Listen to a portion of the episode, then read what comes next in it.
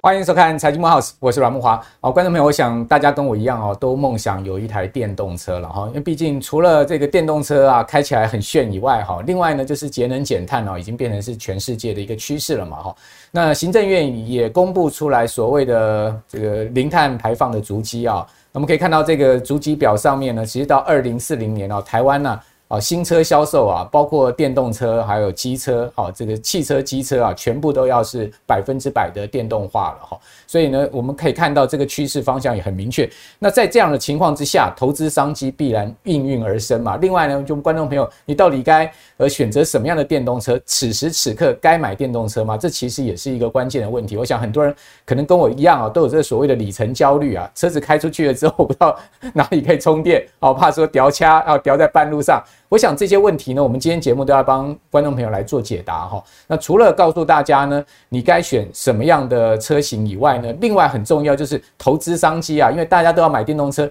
我相信啊，这个商机势必哈持续爆发，好，未来的这个复合成长呢，应该是很高的哈。所以我们也不能在投资市场这个区块里面忘掉电动车这个投资的机会。那同时我们可以看到哈，政府呢确实也有很多的作为啊，开始要。推动台湾的这个电动车的市场，好，比如说像呃，最近行政院跟经济部哈、啊、就要推出下一个所谓的兆元产业，就是在这个电动车的领域上面，好，经济部呢制定了三大的一个推动政策，好，包括第一个要补助所谓的在地生产，就在台湾生产电动车啦哈，那另外呢就是要补助开发关键的零组件，另外呢要带动电动车市场的一个内需的。呃，整个消费的情况啊，那估计啊，这个产值现在目前到二零二五年已经到六千亿，好、啊，就整个电动车的呃，在台湾的产值六千亿。那呃，行政院的目标呢是要联手经济部把它盯到一兆，啊，也就是说呢，下一个兆元产业非常是在这个区块上面会应运而生啊。好、啊，另外行政院呢、啊，它最直接的做法是什么？就公务车啦，哈、啊，那些政务官呐、啊，哈、啊，或者是部会里面那些呃，这个呃。这个行政车呢，全部要把它变成是电动车。好，以前过去啊，我记得，呃 ，Safilo 哈，过去裕隆这台车子哈，曾经是变成是公务车采购的一个很大宗的，呃，这个呃车型啊，哈，所以让 Safilo 当当时啊，这个红极一时啊，这个裕隆的 Safilo， 现在呢要把它全部改成电动车，那我也不知道行政院会不会去采购啊，也就是说，鸿海跟裕隆联手生产出来的电动车，这个。我们就拭目以待了哈。不过它确实是要把这个呃车辆全部汰换哈，公务车的部分。那另外呢，也要让就我们在呃都市上面行走的这的公车啊，也要电动化啊。总共要投入的经费高达八百多亿哦哈。另外我们可以看到零碳足迹，我刚刚所讲的，各位看到这个这个框框哦，就二零四零年。好，在台湾的这个呃机车跟汽车呢，全部都要变成是电动车的这个百分之百销售，这事实上这个已经我觉得落后了，因为你去看到北欧国家，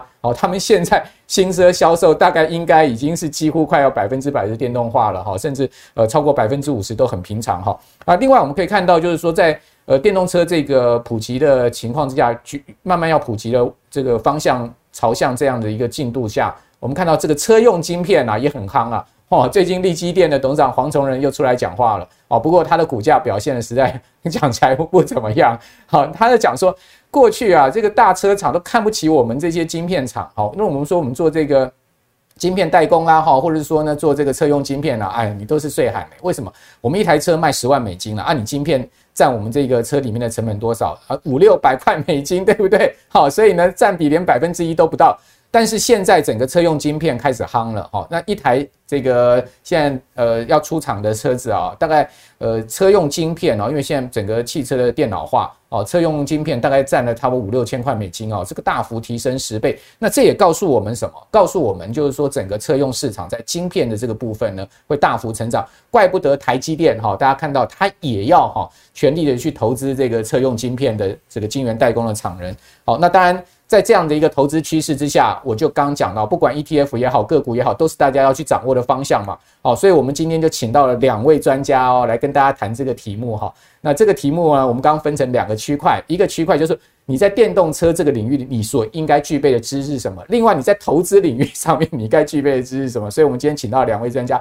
那我来介绍今天的专家哦。哦，第一位我们要介绍的专家是知名的车评啊、哦。爱大，好，谢腾辉，爱大你好，哇哥好，各位观众朋友大家好。好，这个爱大第一次来到我们的节目哈，顿时让我们的节目充满了这个阳刚的活力了。是，好，那接下来我也要请到我们的新来宾啊，就是呃知名的证券分析师，同时也很这个专精在电动车领域的这个研究上面的高敏高敏章，敏章你好，哇哥好，观众们大家好。好，那这个我想要一开始先请教爱大了哈，就。哇，这个今天第一次把你请来哈，一定要给你挖宝就对了。好，好，那当然我们都知道说，最近底特律正在办一个车展，好，就是北美车展。我知道这个车展它其实也会公布一个所谓的风云车的半决选名单嘛。那这个车展你最吸引你的地方是什么？那我吸引我的地方哈是拜登哈，他又宣布了查下电动红包。好，这最近拜登的动作不断，好说九亿美金啊，要在这个美国啊。建造五十万座的电动车的充电站，然后我不知道这个经费够不够了。是、哦，那但是呢，我想这个车款应该是很吸引你眼球的吧？没错，因为疫情的关系，其实全世界这些一级车展已经停办了相当长的一段时间啊。那在北美的底特律车展是属于非常重要的一个这个一级车展，就像慕骅哥刚刚提到的，其实北美的年度风云车啊。他在这个底特律车展啊，会公布了整个半决选的名单。所谓半决选，半决选就是他当初入选的那四十台车、四十几台车呢，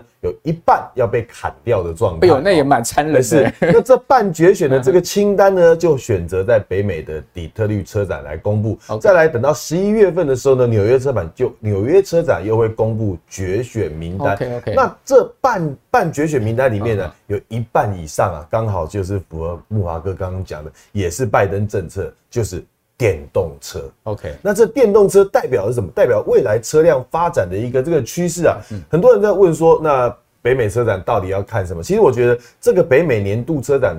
呃，北美的这个底特律车展公布的这个年度风云车的半决选名单，因为它是有五十位的这个汽车的专业媒体人，不管是电视的，不管是网络的，不管是报纸的，不管是杂志的，透过市价来去做评选啊。所以这个专业人士选出来的清单里面，再去选出来最好的一个车手，我想可以值得观众朋友们来去做关注，是说。呃，也可以成为我们买车的一个这个参考的方向，有一个指引的方向。对，那当然这个。底特律车展有什么好看的地方？我觉得最有趣的点就是因为停办了多年了，今年最好看的就是什么黄色小鸭了啊、喔！我们来看一下，从竟然从光荣码头游过去，竟然可以在底特律车展上面看到这个黄色小鸭。当然不是基隆爆炸光荣码头那一次啊、喔，那为什么会到那边呢？但这只小鸭很可能是全世界最大的黄色小鸭。OK OK， 为什么会到这呢？其实这是源自于美国 Jeep 的一个这个文化，就是开 Jeep 的这个车主啊，对，他们现在流行啊。随身携带一堆的黄色小鸭，然后我们在路上啊看到的说，哎、欸，慕骅哥原来也是开这个吉普，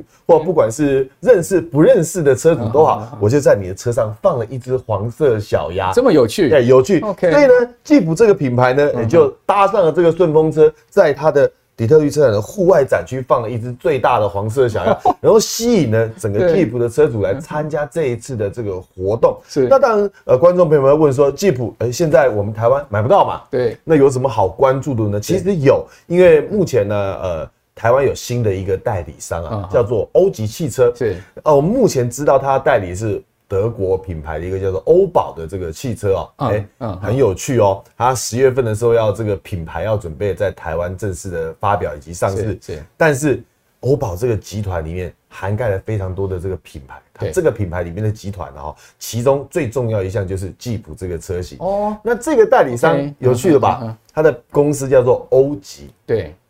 那想当然了，他准备要贩售在台湾销售的车辆就是欧宝跟 Jeep。OK， 这个车、哦、原来是这样子，就是欧宝跟 Jeep 这两个品牌把它合在一起。是，所以他会代理两个品牌在台湾来去做销售。Okay. 那当然，在北美市场除了黄色小鸭之外，我觉得这一次年度风云车的半决选名单里面呢、啊，嗯嗯嗯嗯有一些虽然呃都是这个电动车、啊，甚至也有这个。郭董的投资的这个电动皮卡也入选在电动车的这个皮卡这一个部分，但是对 Lost Town 这个皮皮卡车厂，但是我觉得跟台湾消费者比较关关心或者是比较有关联性的议题，应该是哎、欸、有三辆车，为什么？这三辆车因为未来台湾你都买得到，因为现在是最新的车子哦。OK， 它虽然还没有在台上市，可能最快两个月你就可以看得到，再来可能久一点的，你等半年、十个月，台湾都会正式的发表，而且。这三台车啊，讲出来大家一定不陌生，在台湾的销售市场上面，第一，销售的常胜军；第二是非常保值的车款；第三是非常受到欢迎的车款。OK， 刚好它都届龄的大改款，全部都要推陈出新的状况。OK， 那首先呢，我们可以看到的是这个 Honda 的 C R V。哦，那这个就是国民车，这个就是国民车了。我相信在座这个我们的这些呃观众朋友们啊。Uh huh. 身边叔叔伯伯哥哥姐弟里面，没有人不没有开过 C R V 的。那其实 Honda 的 C R V 已经来到第六代了，在台湾它是用国产的方式来去做销售。哦、那目前呢，最快最快呢，应该要到明年的下半年，台湾有可能会这个国产来去做销售。OK， 不过其实它在今年的七月份已经在美国正式的推出啊，也同时入围的是北美年度风云车半决选的一个这名单。OK， 所以你可以看得出来，其实。休旅车在市场上面是非常受到欢迎的一个这个部分，尤其是第六代的 Honda C R V 啊，它除了我们现行款的 C R V 是 一千五百 C C 的涡轮增压引擎，是第一在台湾油耗表现不错，嗯、第二省税，因为 一千五百 C C 的车就是省油、省税、省荷包啊、喔。再来，它的马力动力表现其实相当的不错，有超过一百九十匹的最大马力，嗯、这个在以前来说，可能你要开个 三千 C C 的轿车才有这样子的动力输出，所以空间内表现又不错，又是现在主流的这个休旅商品。那当然，这次新的车型很有趣的一个点就是，你看到没有？他有讲说他要推出的是这个二。呃，二点零升的 E H E V 油电动力车款 ，OK， 哎、欸，也就是说它会变得更加的环保，对，甚至呢它会更加的省油 ，OK， 啊，它也可以可能有这个呃像油电般的这样的行驶的一个体验感受，嗯、我觉得这是很重要的一个地方。但是啊，目前在北美上市，对不对？对，折合新台币售价已经高达九十六点七万到一百二十万，嗯哼哼，所以明年呐、啊，对。如果在台湾销售的时候，很可能就要突破百万的一个售价。不过，我想这种规格如果在百万，其实也不离谱了哈。不过现在百万是一个对门槛，门槛百万对于消费者而言是一个门槛。不过，所以因为这个售价一路往上攀升的状况，其实前一阵子啊，也就是现行款在台湾是第五代的 Honda C R V 嘛。嗯在美北美也创下一个叫做从出厂到销售最快销最快的一个记录，它平均七天这个车从工厂出来之后就会被卖掉。OK， 因为第一个现在买车不方便，买不到车，缺车的状况。第二个呢，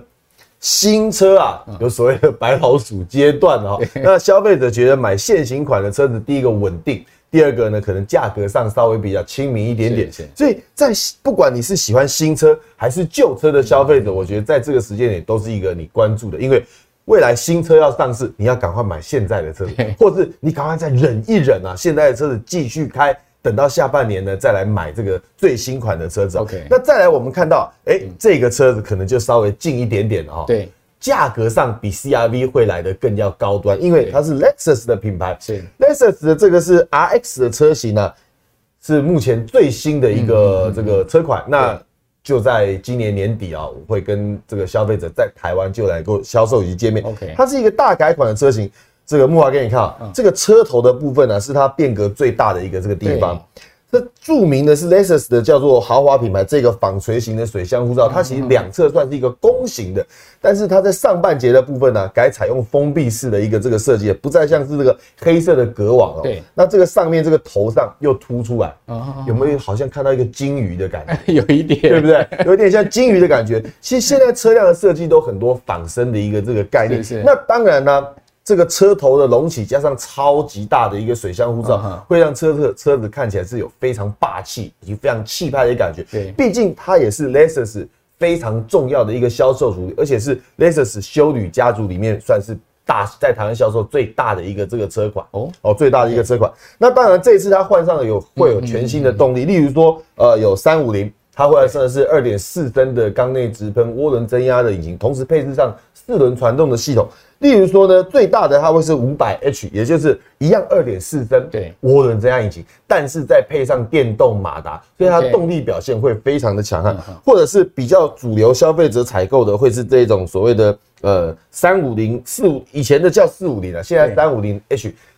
动力输出跟以往相仿，嗯嗯嗯嗯但是排气量少了一公升 ，OK， 也就是税金还要再降低。那当然呢、啊，新世代的车辆跟现行款又有一个差距，这就是我们观众朋友们要注意的地方。如果你喜欢的是这种大型的豪华 S U V。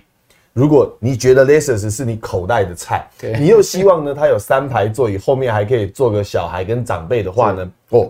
未来可能没有再有这样的车辆哦，那它这个车就会车长就会变成标准车长，没有再有没有像现行款有所谓的加长版本的一个这个配备了，就会变成回归到纯粹的两排座椅。那如果你要选择三排座椅的车辆的话，就必须要买现行款的。那当然，最新款的一个车辆今年年底上市之后，它同样会推出非常多的新世代的配备哈，那新世代的配备包含当然是主被动安全的一些驾驶系统，这些驾驶系统我们知道它非常需要摄影机，非常需要感测器的侦测，需要晶片的预算，需要 A I 的智慧的一个这个判断，才能够知道我什么时候该刹车，我什么时候该转弯。当然，这台车未来很可能会配置上最高阶的一个这个呃主被动安全的驾驶系统。嗯、好，艾达刚讲了两个车款哦，我想大家都已经是这个很心动了哈、哦。还有第三个车款啊，应该是艾达你的压箱宝吧？呃，确实啊，如果你觉得 C R V 呢，嗯、呃，这个价钱你负担得起，你也觉得希望买更高阶一点的商品，对，那你又觉得 Lexus 的这个 R X 呢，好像太一般般哦，对，满街跑，那当然豪华品牌嘛，价格稍微也会比较高一些些了啊、哦。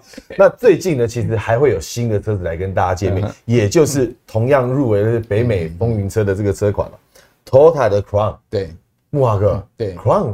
以前这个很稀少了，对，日本市场限定销售的一个车款，对不对？而且都是这个这种豪华大轿车的概念。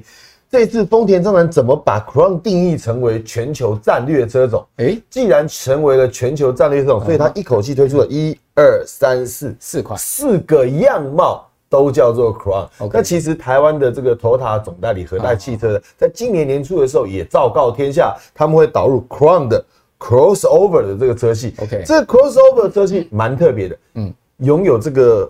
轿跑车的这个外观， okay, 但是它又比较高一些些，哦、类似多功能的跨界休旅车这样的，有一点点休旅的味道，是，而且充满了跑格， okay, 而且最好玩的一点就是这个扮相啊，哦、如果你把这个车子颜色换成了红色啊，哦、你会发觉跟最近啊，呃，这个法拉利推出的休旅车 Pornosangre 长得是很像很像的啊、喔，哎 okay、所以它会不会吸引到新世代的一个消费者？哎、欸，我觉得蛮有趣的，因为这样子 Crown 把它变形了之后呢，确实受到很多传统车迷朋友们的骂声啊，说、欸、你怎么可以把我们这个心目中最经典的一个这個 Crown 的车系搞成这个德性呢？对，但是在 Toyota 内部的检讨里面是说，嗯。因为 Crown 的消费族群已经老年化了，对，老到他可能不会再买车的，对，老到他买的人呢，呃，再买这么老的车，年轻世代不能够接受，所以把它整个改头换面，变成了全新世代的这样的车型，确实，我觉得可以吸引到一些特异独行或是讲究个人 personal style 的消费者的一个青睐。毕竟我不要开，我跟我邻居带小孩一样，这个 Honda C R V 啊，四四方方的啊，我也不要啊这么开了这个 Lexus 的这个 R S 就哎大家都 R S 一样，你看我开这个多有型啊，确实非常有型。那当然它一样会有非常多的动力选项，但我觉得最重要一个就是说。延续的 T N G A 的这个技术，也就是 Toyota 最好的一个这个底盘模组化的一个技术啊，那当然它会有很好的一个操控表现。还有一点，看到没有？它会可能会导入的叫做 Toyota Teammate 这个驾驶技术，这个驾驶技术在最高阶的等级状况之下，甚至支援什么？自动变换车道，我们人可以不用去操控它。我在呃放双手驾驶的这个同时呢，我想要超车的时候呢，车子会自动的超车。这一这一套 Teammate 来讲，可能是 Toyota 目前最好的一个这个半自动辅助驾驶的技术。好，我这个听到这三款车啊、哦，不晓得大家有没有跟我一样都很心动，而且我觉得价钱上面哈、哦、都在一百万上下哈、哦，这个看起来当然这个呃 T R X 不止了哈、哦，啊对，呃这个呃觉得。应该我的这个消费者应该大家都是能力可以负担的哈。那不过呃，刚听到艾大讲说这个呃北美的这个风云车款之后呢，让我联想到哈，一定有很大的一个投资商机，因为我们这些车如果热销热卖的话，相对它一定会带动啊一些呃商机出来。这个部分就要请教閔漳了哦。那你所关注了这个呃所谓半决选名单上面，你发现了什么样的投资密码？其实哦，以台湾的产业来讲，车用确实是这一波相当有机会的，而且我们来看一档，应该是大家最熟悉的股票。对，基本上哦，能够打入北美市场，又能够拥有。 这些因为汽车厂商就是这样，他如果跟你关系不够，他根本不会理你，他需要很多时间。那台湾有个老牌的厂商叫一五三六的和大 ，OK， 做齿轮的关键零组件。因为台湾以前大部分的车用的厂商都是做周边的，对，灯具啊什么的，只有这个是做变速箱齿轮的。OK， 而且可是你可以看一下近近期的股价、喔，因为最近台股的走势算是比较疲弱，没错，但它的走势完全不一样。现在很少看到有好股票是。 站在所有均线之上，嗯，它线形结构看起来其实很漂亮。那、嗯嗯、另外一个很重要就是，请大家注意一下最下面投信的部分，对，因为投信有进来 ，OK， 就是因为这一波行情哦，外资要进来买的几率不高啦，嗯、因为整个亚币都在贬值的状态下，是外资能够青睐的不太可能。可是我们发现说，哎、欸，本土的投信有认养，嗯，像这样的标的。然后再从我们从基本面的角度来看，哎、欸， 公司的获利能力蛮不错的，嗯哦、等于说整个营收来讲是蛮稳定的， Okay. 所以这样的标的呢，就蛮值得说，哎、欸，如果你在参考北美的风云车展的同时，第一个你会联想到应该就是像这样的标的。OK， 那另外一个部分就是我观察到在车用领域里面有一个族群很特别，嗯、大家看一下这个照片 ，OK， 这个就是抬头显示器，嗯、但是它是扩增实境的。 抬头显示器哦，我们讲的是 A R H U D， 这个解释一下啊。这个如果您本身有在开宾士或 B M W 系列的，其实很多高档高阶的车款开始导入这个。对，因为它可以帮助你在行车上，尤其是你我如果说今天天候状况不好，对，有雾的时候，对，它有车道帮你对准有没有那个，它会直接把那个资讯投射到你的挡风玻璃上面。OK， 所以你在挡风玻璃你开车的时候，你看的就是像照片这个画面这样。嗯嗯，对，哪边？ 哦，该对中、至中，它要拿方向，甚至说它多少公尺之后要往哪边转，它都会直接告诉你。就标线的部分，它会有这个显示出来，直接显示上去。那这个东西，这个其实有难度，是因为呃原本的抬头显示器哦，其实小小一个而已。对。但是你你你你如果说功能要多的话，它势必下面的投影的机器要变大。没错。那 A R H U D 资讯量那么多，其实这个技术上是有难度的。嗯、但台湾有厂商可以把这个。 A R H U D 下面的装置做到九公升以下 ，OK， 所以它可以塞得进去。哦、uh huh. ，那什么样的厂商有机会？其实大家来看，这个蛮特别的。OK， 一个是二四九七的一利电，嗯嗯，哎、欸，这里股价是比台北股市绝大部分的股票强。最近也蛮多人在讲、嗯，对，蛮标的。对，那更有趣的是这一家公司，因为大家会担心说，哎、欸，这个股票毕竟基本面比较没有那么透明，可能大家不是那么熟悉。 其实它获利能力不错 ，OK， 相当的不错。我觉得大家如果看完它的获利能力，会蛮意外的。这个公司真的蛮赚钱。我们来看一下，嗯、因为股价强哦，总是要有基本面支撑，一定的。对你，其实你跟观众朋友大家去看，嗯，它的第二季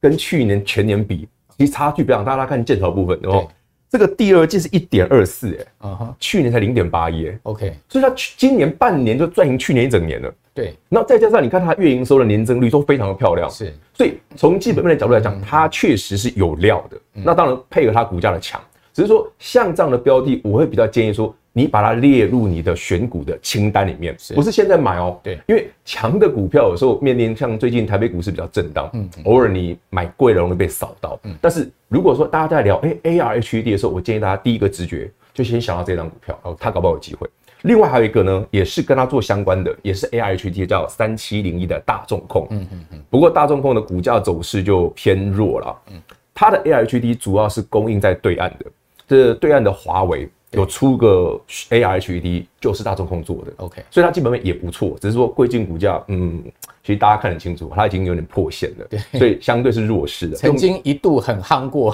曾经很厉害啦，但这一波走势就不如刚刚的一利点，但基本面确实还是不错的哦。大家再看一下基本面。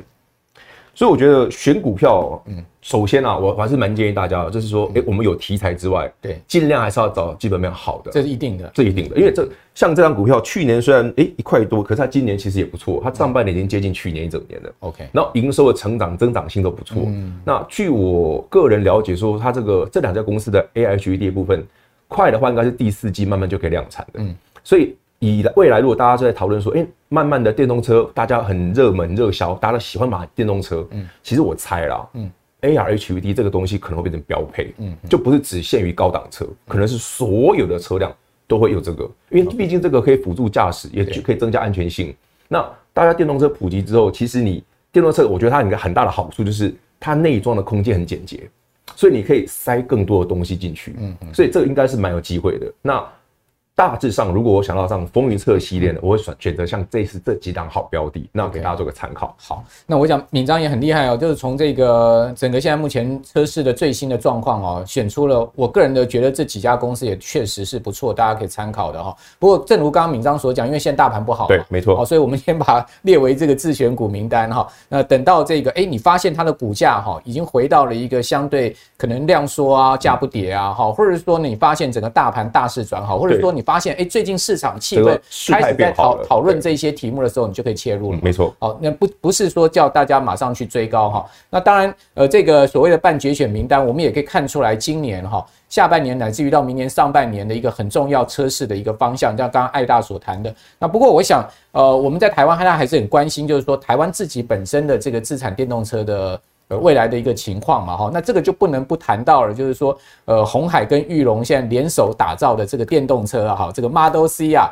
哦 ，announce 出来说呢，价格超杀了哈，这个一百万有找了，真的有这么杀的一个价格吗？这个就要请教艾大了哈，说了这个。鸿海跟裕隆这一部电动车，当然推出的时间不知道，但是呢，听说哦，这个网络上预购一千块钱就可以了。呃，没错，前一阵子呢，这个纳智捷啊，在他的官方网站上面宣布了、哦，这个他们要推出的电动车 Model C 啊、哦，注意，纳、嗯、智捷推出的 Model C， 对，不是鸿海推出的这个电动车、哦，但大家都会想到鸿海，大家都认为是这个鸿海郭董的电动车啊、哦。那当然，在网络上呢，只要一千块钱你就可以预购，对。预购开放的当天，甚至还造成这个金流系统的大当战啊！所以慕骅哥你就知道这个他有有多少人有兴趣买平价的电动车？为什么叫做平价电动车？因为呢，当年啊，这个鸿海的这个鸿海日的时候说了，我们要推出电动车，我们的 M I H 平台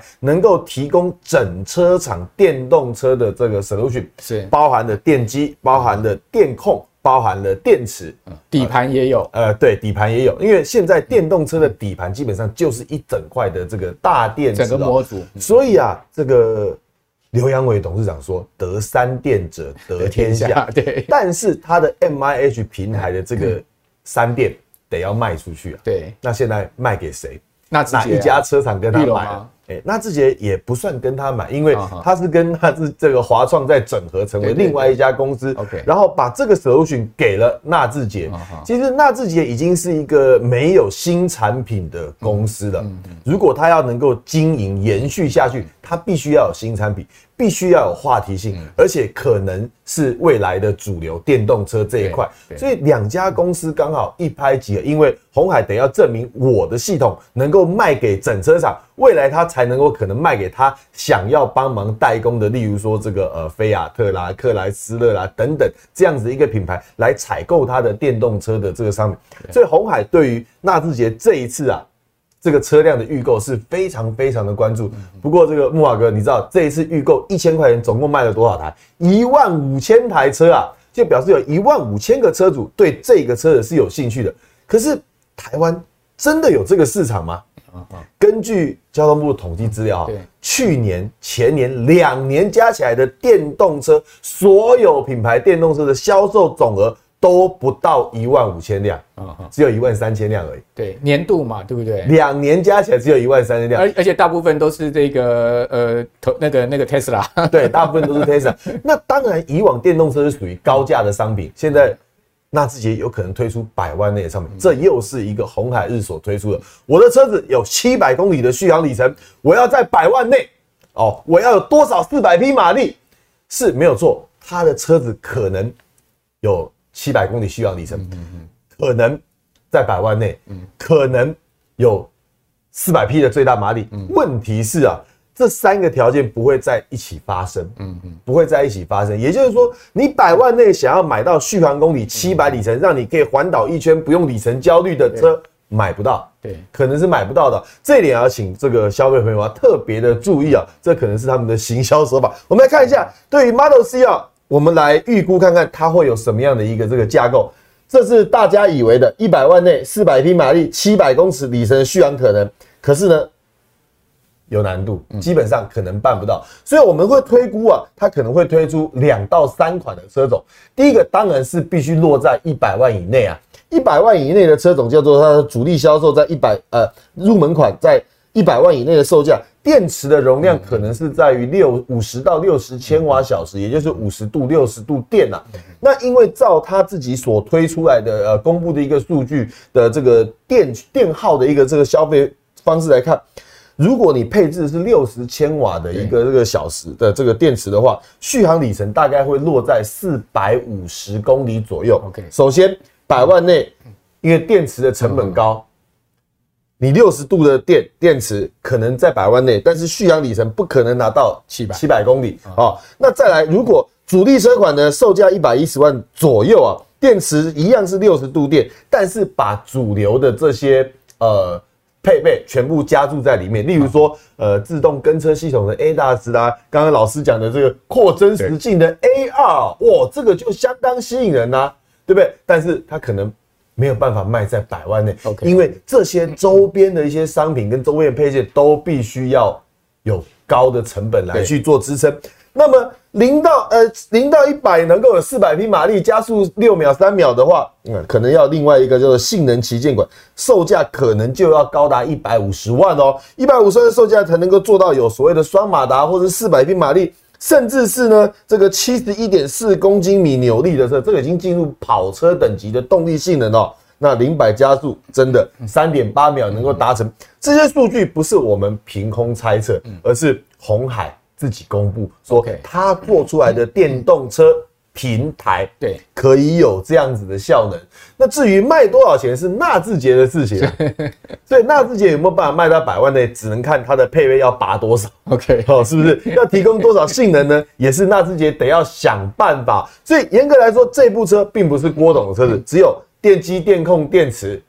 哦，是郭董的。那严格来说，它算是一个披着红海皮在销售的纳智捷啊 ，OK， 好，那那这也算是呃给呃严董一个呃圆梦了啦，对不对？我们知道严董一直想要呃把纳智捷这个品牌发光发亮嘛，而且呢呃也要往电动车这个市场进军了哈。那在严董过世之后，我想这个裕隆集团势必也是要去完成严董这个遗愿了哈。那当然呃这个谈到了这个。呃，裕裕隆的这个纳智捷哈，就要请教閔漳了。就是说，在这个纳智捷的商机上面，在台湾电动车这个市场上面，你看到什么机会呢？其实我觉得，因为大家都会谈到哎，鸿海或者是裕隆，其实我发现说，与其看这两档股票哦，在它周边延伸出来的，我觉得更有竞争力。OK， 而且从股价上的表现也非常明显。那我要问你说，裕隆跟鸿海两强是强强联手呢，你还是觉得是大家互相扶持？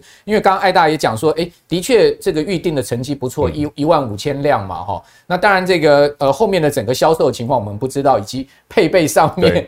好到底是阳春版是呃多少钱呢？哈，长程版是多少钱？这个可能呃到时候他会再去公布，而且推出的时间也不知道。是。那你觉得这两家公司啊，这个合作，先请教你，他你觉得他们是强强联手呢，还是互相扶持呢？你看好这两两家公司的未来的一个合作的前景吗？在电动车的部分，我觉得合作的前景当然是大家蛮看好的，只是说合作的前景好跟会不会反映在股价上 ，OK， 我觉得恐怕是两回事。所以你你觉得裕隆跟鸿海的股价上面，你并并不是你观察主要。对，因为其实大家看一下哈，嗯，我们当然知道这是个很好的题材，而且对鸿海来讲很重要。因为你光是手机代工，其实已经到了非常非常没有利润的状态下，它才会切到什么低轨卫星，或者切到像现在电动车的平台。对，那其实你从鸿海的股价，哎，有新闻的利多，但股价的表现却很普通，很平淡。就是我刚刚讲的，有题材是对的，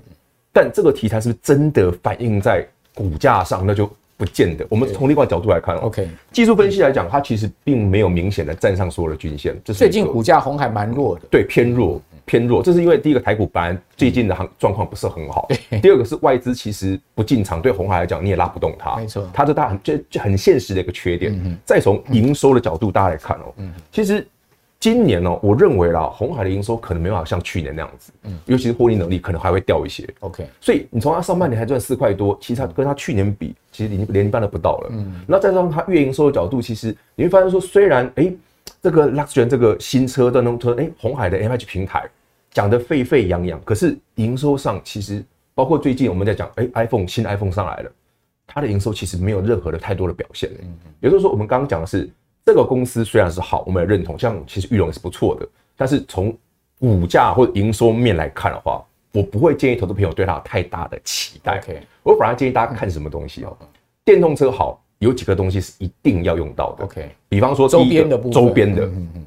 大家知道第三代半导体吧？哦，汉磊最近股价表现也算是不错了，很强。汉磊这一波走势真的非常强，嗯嗯，所以你看，我们讲大家电动车的时候，哎、欸，其实真正涨的股票却涨在第三代半导体，嗯，因为它就是用在电动车身上。对对啊，这些主要的素材啊，你的碳化系这些哦，氮化镓这些，全部都是电动车用得到的，因为这个新的材料也不能说它新了，其实已经很多年了，但这个材料。近期会发光发热的原因就在于电动车的需求大，因为我需要这个半导体的材料，它耐高温，它可以接受比较大的电流，不然传统的材料休息啊，高电压、高电压、高电流，所以这类的股票强。那另外一个部分，我们再看，其实营收的表现其实还不错。OK， 因为之前哦，大家会诟病这种族群，哎，这获利能力很普通。你看它去年才多少？才零点七三。拜托，他以前都亏损，对他以前是赔钱的，对，不好完全正确。去去年下半年才转亏为盈，慢慢赚钱的。但他营收冲，对，他今年冲出来了。那在我们之前在抠公司的时候，我们就发现，哎，其实汉磊对自己今年的评价跟明年的评价评价的不错。他明他最近法说会看明年还要成长百分之五十，是没错，都还要再增长百分之五十。所以他说，其实我们与其看电动车，不如看它的周边。OK， 哎，不是说它强哦，汉磊你会想到另外一档叫嘉晶，对，其实嘉晶。走势也还不错、哦，虽然没像汉磊那么强，对，但它走势也不错。OK， 再从营收部分来看，哎、欸，其实过去我们认为这两家公司都不赚钱，其实大家，哎、欸，真的，人家之前把所讲的东西不是随便讲讲，是他真的慢慢把，哎、欸，我们那个题材变成获利能力了。OK， 所以从营收跟基本面的角度来看，哎、欸，我反而建议大家，你聊电动车的时候一定要看这个。OK， 但除此之外还有，还有，因为鸿海哦，之前不是有个新闻，对，他讲到说，哎、欸，他也要切入这个领域，对，他切入。据说啦，跟这档合作，哎呦，国巨也私募它。对，可是我觉得这 MOSFET 有个大缺点啊、哦，什么 ？MOSFET 做的东西太杂，对，所以 MOSFET 的东西杂了之后，你会发现说，其实它这一波股价的走势相对来讲，就不如刚刚那两档那么单纯，它比较牛皮，比较牛皮，而且更重要的是 ，MOSFET 这个族群哦，相关的最近股价表现都不好。嗯嗯然后你再从营收，带观众朋友看，我们从下面那一排哦，哎，觉得哎、欸、你赚钱啊，三百你赚六块很多哎、欸。为什么股价不动？嗯，上面哦，全部都是负的，有一点库存的问题。对，我觉得应该有库存的问题。有点，跟 MOSFET 现在味道有点像 I C 设计。对对对，就是说我手上的库存多，我东西又杂，我现在不好卖。对，即便我一直上半年这么赚六块啊，下半年展望比较差一点，它就整个股价都停的，都不动。所以说这一波行情妙就妙在这里。你看，真的要很赚钱之外，还有很多条件都好的股价才会动。就是台股的现象。现现在牛熊市啊，选股比较困难，比较困难。所以说，你说能够像汉磊家人这种，还真是蛮另类的。OK， 那有一档就另类了，也是刚跟这相关的。聊到车用，不能不聊这个。对，车用二极体也是夯股啊，也是投信的对爱股啊，没错，就是台办。对，所以说我刚才会讲说，与其去聊鸿海啊的这些的裕隆，当然他们是对的，只是说毕竟他们是大股票。对，大股票现在市场上看不花斗，因为成交量也小，然后外资也现在都一直不太愿意进场。对，反而这种投信认养的，哎、欸，比较有机会。然后呢，营收获利能力对也相当的不错。对，当然我先建议大家不是现在跳进去哦、喔，是的，而且现在跳进去可能我我们今天讲的股票原则都一样，原则都一样，不是现在跳进去哦、喔，你现在跳进去很有可能呃短线你可能被卡住，这个这个很现实哦、喔。那最后我再帮他补充一档，我觉得是未来一个台北股市或者是车用领域非常非常重要的股票， okay. 也是一个近期的夯股之一哦、喔。这一档真的大家多留意，因为我觉得，哎呦，超夯的，我也很爱它。我我非常我看这档股票看非常多年了。R I S C-V， 对对对对 ，R I S C-V 其实如果大家对这东西陌生的话哈，你们大家现在用的电脑啊，嗯、其实都是 X 八十六 Intel 的系统，那你的手机呢是 A R M 的。那什么叫 R I S C-V？ 就是我把极精简指令集的意思，嗯嗯嗯把它我把所有的整个指令哦做到少数几个，嗯、你用得到就好。嗯、所以这个有什么好处 ？R I S C-V 金星科是做它的平台的，对，所以它提供这个平台给旁边人，就是我提供一个设计图，让你去做设计，嗯嗯嗯可以减少你设计上的一些问题。那它赚什么？赚这个智慧财产权的费用而已，授权金，授授权金。嗯、所以呢，这家公司不只是 A I 加速器，不只是数据机资料库，包括你以后想聊什么元宇宙啦，包括车用晶片，嗯，它都有。OK， 因为它这个方这个东西就是 NASA 的晶片卫星也用它，也有它的，对对。所以人家才会说，如果你觉得 A R M 这公司很厉害， Okay. 你可以去参考一下，台湾有一家公司叫金星科，是类似的。Okay. 那营收的部分呢，确实也表现得很不错。不过它的 E P S 相对低啦，本益比很高啦，就本益比这个这个就很很很高。然后另外一个部分就是。呃，刚我们提到的哈，这家公司因为它的是收智慧财产权的那个授权金的，它的营收会乱跳。对，就是它不是像我们刚刚聊过，哎、欸，月月增啊，季季增啊，不是，它其实都会乱跳。嗯嗯。所以这家公司在操作上，真的建议大家就是没事不要乱追。你可以把它是个好股票，但有便宜再买就好了。OK。因为我觉得这种公司就是要看长线一点的，不然它营收这样跳的时候，对于做短线的投资者来讲，其实不是那么好抓了。因为有时候你觉得，哎、欸，公司很漂亮啊，这个月好赚，下个月就不怎么样。所以这样的标的呢，是台北股市在车用领域里面，你可以特别特别留意的，给大家参考。好，其实刚刚闵漳讲到这个富鼎，富鼎其实也进 I G B T 嘛，对，其实基本上富鼎它其实在那个 S I C 的部分就是跟汉磊合作，哦，所以这两家公司它是结合。那据说富鼎这家公司也蛮神秘的，然后都不太让人家抠公司的，哈，就这家公司其实蛮低调，但是我知道。这家公司是一个挺好的公司，其实它的股票在三十几块，所以我就买，但没有赚到那么多。好，那那另外我们可以看到鸿海集团，它其实也号称就是说它的 S I C 也出来了嘛，好，所以这也是我想鸿海它现在不断的在进军这个车用哈半导体的市场。我想刘扬伟也知道了哈，未来的一个发展市场主力在哪里。好，那这些消息呢，这些资讯提供给我们观众朋友参考之外，最后要请教艾大，就是我们刚一开始就谈到了，就是说。那到底我现在要是买燃油车呢？好，燃油车当然这个呃已已经是渐渐可能要过时了，但是还是现在目前的主主轴嘛，哈。另外，我是要买这个油电混合，还是要买这个呃纯电的车子？我们根据啊这个德国的呃德勒集团啊，他做二十五国大概两万六千个消费者的统计调查啊，大家发现，哎、欸，其实大家对买电动车还是有疑虑，哎，没错啊，嗯，其实大家对买电动车。是真的是个大问号、啊，对，而且其实电动车本来现在市占量占全球市场销售数量来说，其实只有一点点而已啊。对，只是因为它的话题性比较强烈，其实很多人就误解了，以为未来的发展趋势叫做自驾车，自驾车只能建构在电动车上面。错，对，其实自驾系统呢可以建构在所有的车子上面，嗯、电动车只是提早的把这个议题拿出来去做操作。那当然啦、啊，现在很多人想买电动车，是不是时候？是时候，它也不是时候。如果你多金有钱，想买部电动车来玩一玩，想赶上时尚风潮，嗯、我开出去开一部电动车就是潮啊！那当然买吧，没有问题。你想要买最新的特斯拉 ，OK， 或者是要买目前最贵的电动车，奔驰的 E Q 系列，哇，那可能是现在最贵的电动车，在台湾哦，保证你够潮出去就是哥啊。但是啊，一般人想要买个电动车，我觉得还不是时间点。第一个，因为电动车的售价目前并不亲民，对，并不亲民，可能未来郭董牌。这个电动车就纳借借纳智捷的这个车身销售之后，真的在百万内，或许它会成为一个亲民的电动车选项。其实，在国际间欧洲市场上面，各大品牌都有亲民的电动车，但并没有急着导入到台湾来。因为台湾还有很多电动车的架构其实是有落差的。例如说，这个慕骅哥一开始节目的时候就提到，哎，我到底是有里程焦虑还是充电的问题？对，其实你必须去思考，你是里程焦虑，你还是充电焦虑？慕骅哥，你家里可不可以装充电桩？呃，装要跟管委会讨论是、哦，然后呢，再请那个呃他们来评估整个系统是，所以你会担心的是，如果我家里不能充电，对啊，我只能每天下了班之后买杯咖啡，跑去充电站里面坐着等，然后又看到以前中国大陆限电的一个这个状况，哇，充个电排四个小时、八个小时才能充电，这还得了？所以你是里程焦虑还是充电焦虑？我们在这个地方让观众朋友自己想。哦，我觉得不一定哦。慕骅哥，你一天开车几公里来回上下班？我顶多十五到二十吧。十五到二十公里。目前来讲，一部电动车啊，可以开四百公里的续航里程，大家都嫌少啊。对。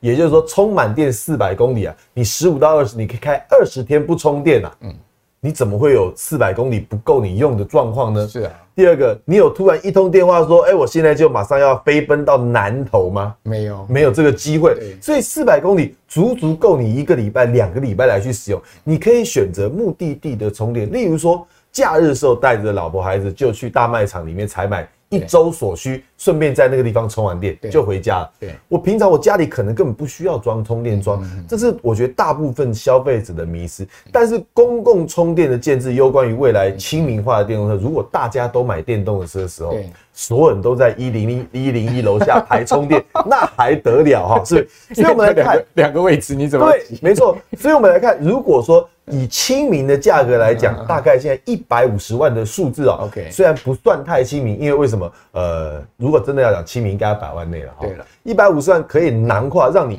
尝鲜 ，OK， 电动车可以选好的油电系统，甚至你可以买到豪华品牌。我们来看看，我们列出了三个车款哦、喔。如果你想要买一百五十万内的电动车，说实在的，蛮少的。对。我就刚刚讲一百五十万内的电动车都很少很少。那目前 Peugeot 呢，它有一款一二零零八走的一样是休旅外形的路线，以及休旅车的这个造型。坦白说，它的操控性能非常的优异哦， okay. 这是一贯的法系品牌所能够代表的一个这个价值。那当然，它是 百分之百 的纯动联车款，是属于小型的跨界休旅车，马力不大，只有一百三十六匹， 五十度电的驱动电池，续航里程只有三百四十五公里哦。回想一下，我们刚刚讲的纳智捷，可能推估要六十度电，要四百五十公里的续航里程哦，你会觉得那啊，那我尝个鲜。花个一百五十万买个这个车子，那我能开到哪？说实在，照刚刚如果木华木华哥呃一天开十五到二十公里的里程来看，三百四十五公里可以开十天啊，可以开你够你开十天不用担心了哈、啊哦，是不是？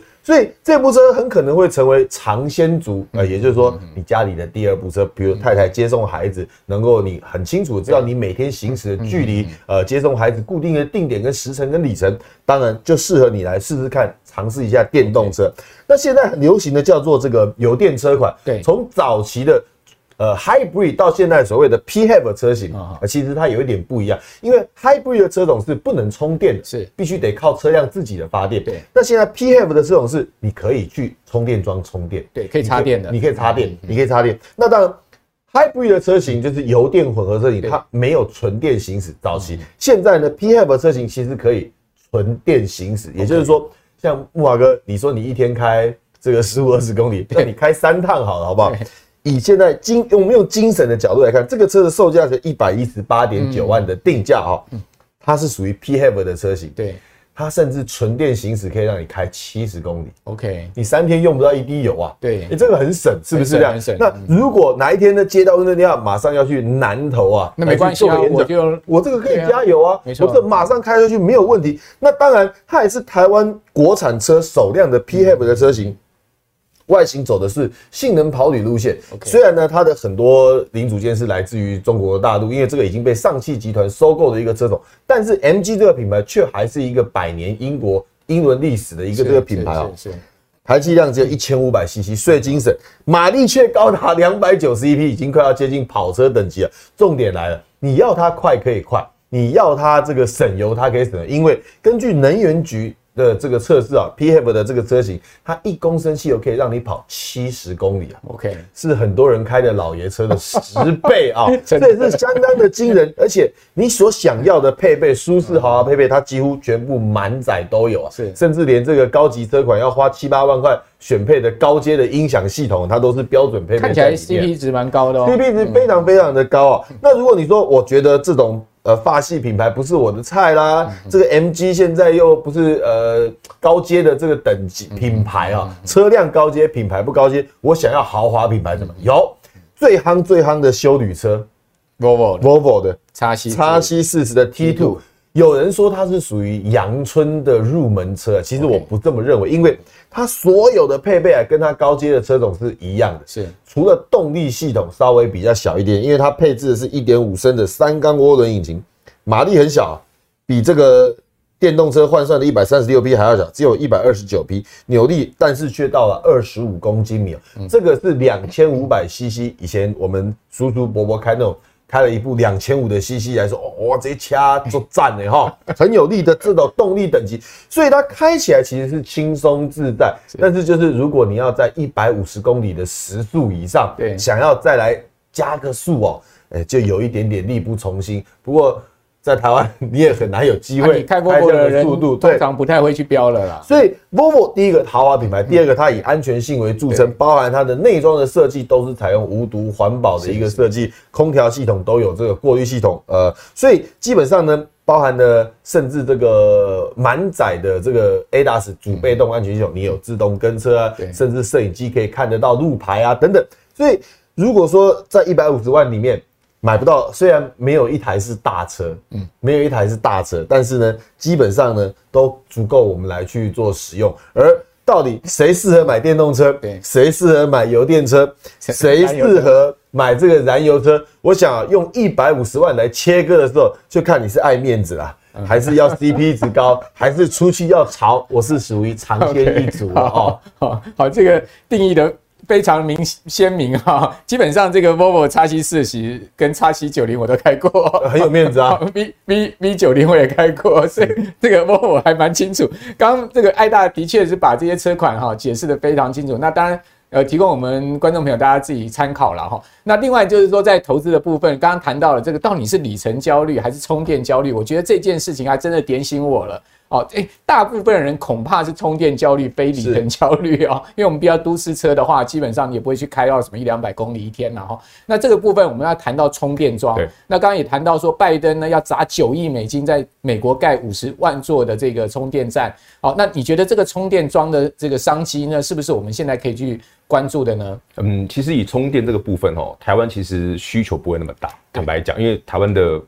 你不可能每天南北这样跑，不太可能。可是对岸或者像美国这种大的国家就很容易有，所以其实你要谈充电桩的这个部分、喔、我觉得其实可以先看中国的，因为中国其实电动车这几年发展速度非常快。那有一档股票、喔、是直接在中国做充电枪的，叫建和兴。OK， 好，那这一家公司呢，营收能力非常的好，但是观众朋友可以注意到，哎、欸，它、啊、怎么股价好像不怎么好？嗯，我先给大家讲、喔，这家公司明明今年已经上半年赚六块了，对，这这已经超过去年了、喔。但它股价躺平的，就是不太动，也没有说很差，但是就是不动。为什么？原因很简单，大家看一件事哦、喔嗯，中国今年今年今年来也是说封城啊，调控很多次，嗯、你看它的营收哦、喔，月营收就很明显，它上半年很漂亮，对，但它最近掉下来了。OK， 对，也就是说，我们最近看它股票，就是说建和兴是好股票，如果有一天哎、欸，台北股市稍微整理完了，你有兴趣，那你可以参考，而且它真的获利能力是好的。对，但是如果说短线上这股价就没有爆发力，嗯嗯。